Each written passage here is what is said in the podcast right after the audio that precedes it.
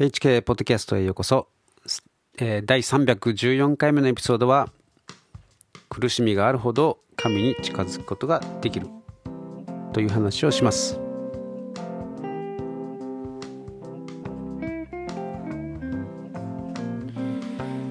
えー、11月も終わりました、えー、1年が終わりに近づいてきました、えー、いかがお過ごしでしょうか？いろんなことが起きた1年でしたね。本当に。毎年、えー、激動に拍車がかかってもう先のことを考えるとですね不安で眠れないという人も多いのではないでしょうか。えー、そうですね。まあ、世界を変えようと思ってもですね、なかなか難しい、えー、ものでして、まあですね、せめて祈ったりとか、あの、情報をアップデートしてですね、えー、そして SNS でシェアしたりとか、まあ、機会があれば人に伝えたりとか、まあ、そういうことくらいしかできないと思います。えー、そして、それで、まあ、我々のできることを忠実にですね、えー、こなしていけばそれで十分だと、まあ、僕は思っています。えー、まあ、世界を変えるのは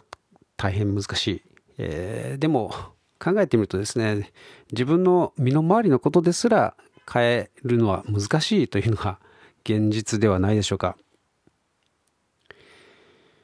ですね。まあ、ただ、それでまあ、気落ちしてですね、自分には何の力もないとかですね、あるいはこの困難に、えー、立ち向かうにはどうしたらいいんだろうかとかですね、こう、まあ、こう、気落ちしたりとか、うん、まあ、そもそもこう、困難とかですね、えー、問題というものを、こう、それがダメなんだと、まあ、そういうものの見方、えー、を必ず必ずしもですね、えー、する必要ないということを今日は話したいと思います。えむしろそれによって、え大きな、幸せがあるんだということですね。はい。え今日はヤコブの手紙一章の2節から4節というところをちょっと読んでみたいと思います。私の兄弟たち、様々な試練に遭うときは、それをこの上もない喜びと思いなさい。信仰が試されると忍耐が生じるということをあなた方は知っているからです。その忍耐を完全に働かせなさい。そうすればあなた方は何一つ欠けたところのない成長を遂げた完全なものとなります。はい。えー、信仰というものはですね、えー、やはりテストというかですね、試されないとそれが本物であるかどうかわからないですね。何もよく考えないで、えー、本当にですね、えー、まあ、神様いるんだろうなとか、神様信じてるよとかですね、えー、まあ、そういう発言をする人もいると思うんですね。えしかし、まあ、僕はいつも普段ですね、え困った時の神頼み、えだけではいけないというふうにいつも言いますけれども、まあ、実際はですね、困ったことが起きた時にですね、なんだ、やっぱり神なんていないじゃないか、などという人も結構いるわけです。まあ、このようにですね、えー、信仰というものは試されるんですね。本当に神がいると信じているのかというふうにですね、まあ、そのテストななしにですね、やはりその信仰、本当本当の信仰というものはですね、えー、見えてこない、現れてこないんですね。心の中に何があるのか実は本当に神様なんて信じていないんじゃないかということですね。まあ、僕の場合はあのかなりの確率で、えー、問題がある時ほどですね、えー、より神様に近づくようになるのでその問題の中にあっても、えー、不思議な幸せ、えー、不思議とですね幸せな気分を味わったり、えー、します。えー、詩編のですね34編の18節に、えー、主は心の打ち砕かれた者の近くにおられ魂の砕かれたものを救われると書かれています。なので、えー、困難とかも、えー、問題というのはですね、その中で神様を見出すための機会、え、良い機会ともなるんですね。まあ、見出すというよりは、あそうですね、え、もっと言えばこう体験するというかですね、え、そんな感じです。まあ、今年は、まあ、去年からですけれども、まあ、僕の個人的な話ですけれども、去年の夏あたりからですね、まあ、僕はあのコロナにかかった、えー、かかった時からですね、えー、そうですね、まあ、娘が事故に遭ったりとか、あの義理の母がえ災害にあったりとかですね自分の周り自分の周りでですねいろんなことが、え立て続けに起こってですねこう一体どう どうしてしまったのか。と心配になるほど良くないことがですね、えー、連続して、一つ終わるとまた一つっていう感じですね、えー、続いたんですね。えー、しかし、ま、そのその度にですね神様のもとに、え、引き寄せられるというか、え、より長くですねより濃く、神様と交わるように、導かれたんですね。でそれによってまだいろんな課題は残ってはいるものの素晴らしい幸福感に満たされてですね日々を過ごせています。まあ、そあのそのタイミングでですね、えー、今カール・ヒルティという人の幸福論というのを読んでいるんですけれども本当にまさにこれだなと読みながら思っています。まあ、彼が言う幸福というものはですね、えー、人類に等しく与えられることができるものでなくてはならないというんですね。まあ、それが真の幸福であるとえー、まあ、彼は考えていて、まあ、その意味からすればですねお金とか地位とか健康といったあものによる幸福というのはですね条件付きの幸せということで真の幸福ではないとそれらを全て超えたところにある、えー、幸福というものが存在するんだと、まあ、それは神様に自分の全てを明け渡すことによって得られる幸福、到達できる幸福、そういうものが存在するんだと。で、神様の側からしたら、えですね、まさにその幸福というものを人類に、え味わ味合わせたいと願っておられるということなんですね。まあ、我々は日々の暮らしの中でですねやたらとこうエンターテインメントで、えー、暇を埋めようとしますね。それが幸福というかまあ興奮ですね。一種の興奮を与えてくれる、えー、ものだとこう勘違いしてるんですね。でそれはあの一時的なものであって、えー、決してこう満たされることのないものなんですね。ですので、えー、それを極力、捨ててですねいろんな欲を捨てて、えー、神様につながることだけを求めるなら最上のものを神様が与えてくださると。まあそういうふうにですねカール・ヒルティさんは、えー、結論付けてるんですねまあイエス様が、えー、マタイによる福音書の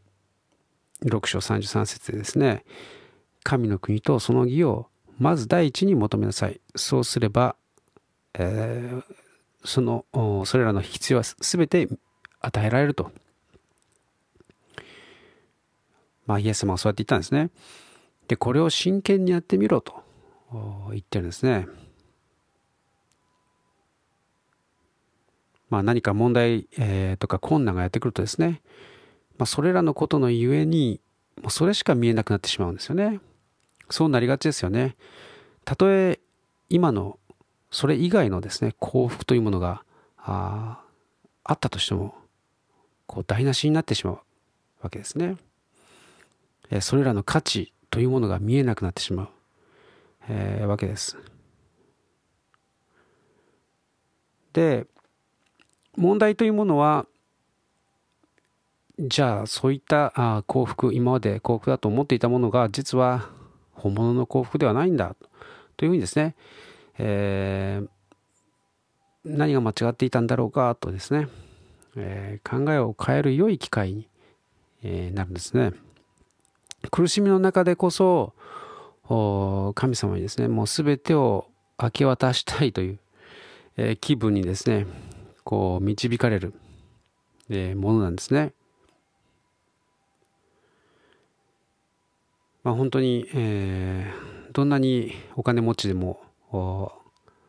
苦しみやですね問題があるとそれが気になってですね、えー、それ以外の幸せなどど何もならない何の解決にもならないと、えー、そうやって言いますね。でその解決さえあれば、えー、元の幸せに戻れると、まあ、そういうふうに考えがちなんですけれども。しかし、まあ、我々の人生の中で、まあ、お金持ちでなくてもですね、えー、問題が長引いたり、えー、解決しないことだったりするとやはりですね、えー、神様に求めざるを得ない、え、ようになるようになるわけです。で、まあ僕とかですね、あの、多くのクリスチャンが言うのは、神様を求めて祈って、え、聖書の御言葉により頼んでですね、えー、しがみつきながら生きていると、えー、不思議とですね、えー、力と平安が与えられる、え、ということがあるんですね。で、それを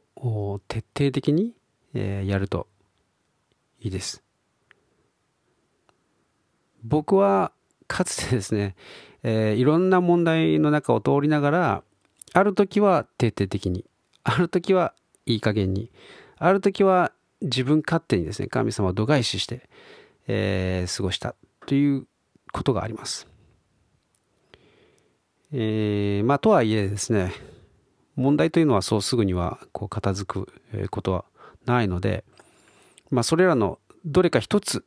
をやり続けたというよりは、えー、その中で、えー、ミックスしながらですね、えー、その3つがですねミックスされた状態でいたという感じですね。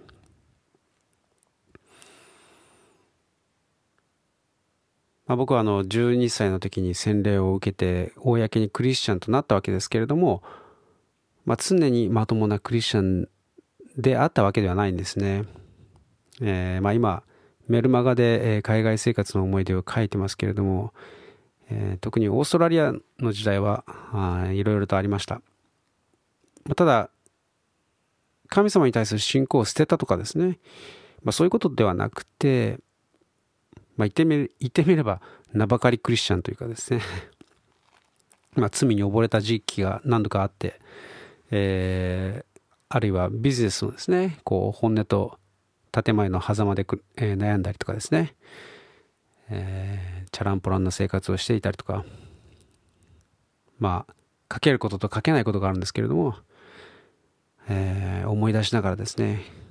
嫌な思いになりますね。恥ずかしくなりますね。本当にまあしかし、えー、こういう恥ずかしいこともですね、えー、まあメルマガの読者さんやリスナーさんたちの中にも似たようなですね、えー、経験を通って、えー、おられる方もいるかなと思ってですねあえて恥をさらしています。まあそれは、まあ、こんな自分だけど神様は愛してくれ、えー、愛してくれたと。愛してくださるんだと。自分は愛された存在なんだと。そういうメッセージがですねこうまあ、そこから、まあ、浮かび上がる、まあ、醸し、えーえー、出されればいいなと、まあ、そういうふうに感じてもらえればいいなというふうにですね、まあ、そう思いながら書いてます。まあ、本当にですね、まあ、僕はあの全然誠実な人間ではなかったんですけれども、まあ、神様はあ誠実なお方で、えー、僕を愛するということをですね、えー、決してやめなかったんですね。まあ、僕は苦しみの中にあっても必ず何かのサインを送ってくださったりとか、まあ、何か間違ったことをすればまた別の同じ訓練を用意してくださるんですね。えー、ちょっと長いんですけど、ヘブル人への手紙の12章、4節からちょっと読みたいと思います。あなたはまだ罪と戦って血を流すまで抵抗したことがありません。そしてあなた方に向かって子供に対するように語られたこの勧めを忘れています。我が子よ、主の懲らしめを軽んじてはならない。主はその愛する者を懲らしめ、受け入れるすべての子に鞭を加えられるからである。訓練と思って耐え忍びなさい。神はあなた方を子として扱っておられるのです。父が懲らしめることをしない子がいるでしょうかまあ、ここまでにしておきますけれども、まあ、このようにですね、愛といっても愛の無知の場合もあるんですね。えー、まあ、愛の無知と同時に、えー、必ず慰めも神様は用意してくださっています。まあ、なので、えー、時々ですね、困難とか問題がやってきたときに、必ずしもですね、え、こう、全く自分のせいではないという場合、え、ばかりでもなくてですね、完全に自分の過ちとかですね、自分の失敗、うん、自分の罪のゆえにですね、えー、悪いことをしてしまったがゆえに、えー、その結果、あまあ、困難な状態になっているということっていうのは結構あるんですよね。なので、えそういう時に、まあ、それをですね、えしっかりとこう、よく耐え忍ぶ、えそれを訓練として、え受け取る。その時にですね、それはもうすでに祝福に変わっているんですね。必ずそこから神様の素晴らしい、え祝福がえ、祝福の時間、その訓練を受けている時も祝福なんですね。ま、その中で、え、真剣にですね、神様を求めている時というのは必ず導きというものが与えられるんですね。まあ、求めているからこう導きに感じるんだろうとか、そう受け取るんだろうというふうにですね、まあ思う人もいるかもしれませんけれども、でも本当に不思議に不思議な導きというものはあるんですね。えー、ふと思いが与えられたりとかですね、言葉が浮かんだりとか、誰かが送られてきたりとかですね。まあそういう感じなんですよね。で、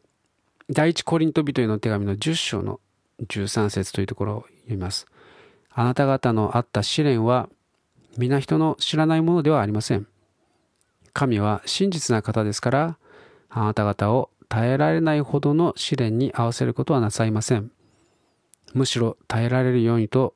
試練とともに脱出の道も備えてくださいます。